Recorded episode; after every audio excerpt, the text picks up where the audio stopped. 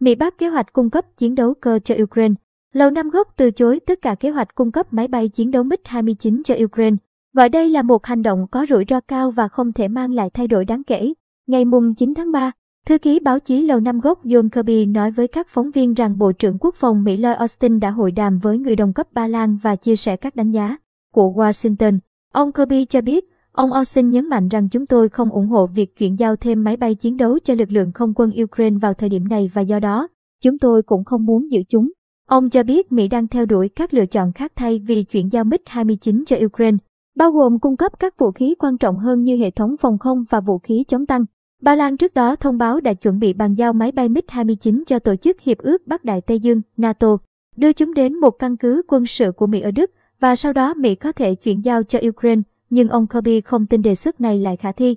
Ngoài ra, ông Kirby dẫn thông tin tình báo Mỹ cho rằng việc này có thể được coi là leo thang và khiến Nga phản ứng. Tứ tưởng như Ba Lan đưa ra là quá rủi ro khi Mỹ và NATO tìm cách tránh xung đột hoàn toàn giữa Liên minh và Nga. Ông Kirby nói, cộng đồng tình báo đã đánh giá rằng việc chuyển giao MiG-29 cho Ukraine có thể bị nhầm lẫn là hành động leo thang và có thể dẫn đến phản ứng đáng kể của Nga có thể làm tăng nguy cơ leo thang quân sự với NATO. Theo ông Kirby, các thành viên NATO riêng lẻ có thể tự quyết định viện trợ gì cho Ukraine nhưng rất khó để họ cung cấp máy bay chiến đấu mà không có sự hỗ trợ của Mỹ. Ngày 9 tháng 3, Mỹ và Anh tiếp tục phản đối lời kêu gọi lập vùng cấm bay của Ukraine. Phát biểu trong cuộc họp báo chung với Bộ trưởng Ngoại giao Anh Elizabeth Truss tại thủ đô Washington D.C. Ngoại trưởng Mỹ Antony Blinken nhấn mạnh mục tiêu của Mỹ và các đồng minh châu Âu là chấm dứt cuộc chiến của Nga tại Ukraine chứ không phải mở rộng chiến tranh.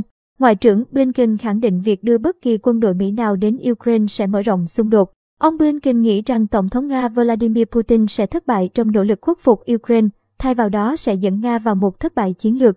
Báo The Guardian đưa tin Bộ trưởng Ngoại giao Anh và Ngoại trưởng Mỹ đều cam kết duy trì an ninh và hỗ trợ nhân đạo cho Ukraine. Tổng thống Volodymyr Zelensky nhiều lần kêu gọi áp đặt vùng cấm bay và yêu cầu bắn hạ máy bay Nga trên lãnh thổ Ukraine. Việc áp đặt quy tắc đó trong không phận nơi máy bay Nga đang bay sẽ làm tăng đáng kể nguy cơ kéo NATO và Mỹ tham chiến trực tiếp với Nga. Điều khiến các chuyên gia lo ngại có thể dẫn đến một cuộc chiến toàn diện giữa các cường quốc có vũ khí hạt nhân.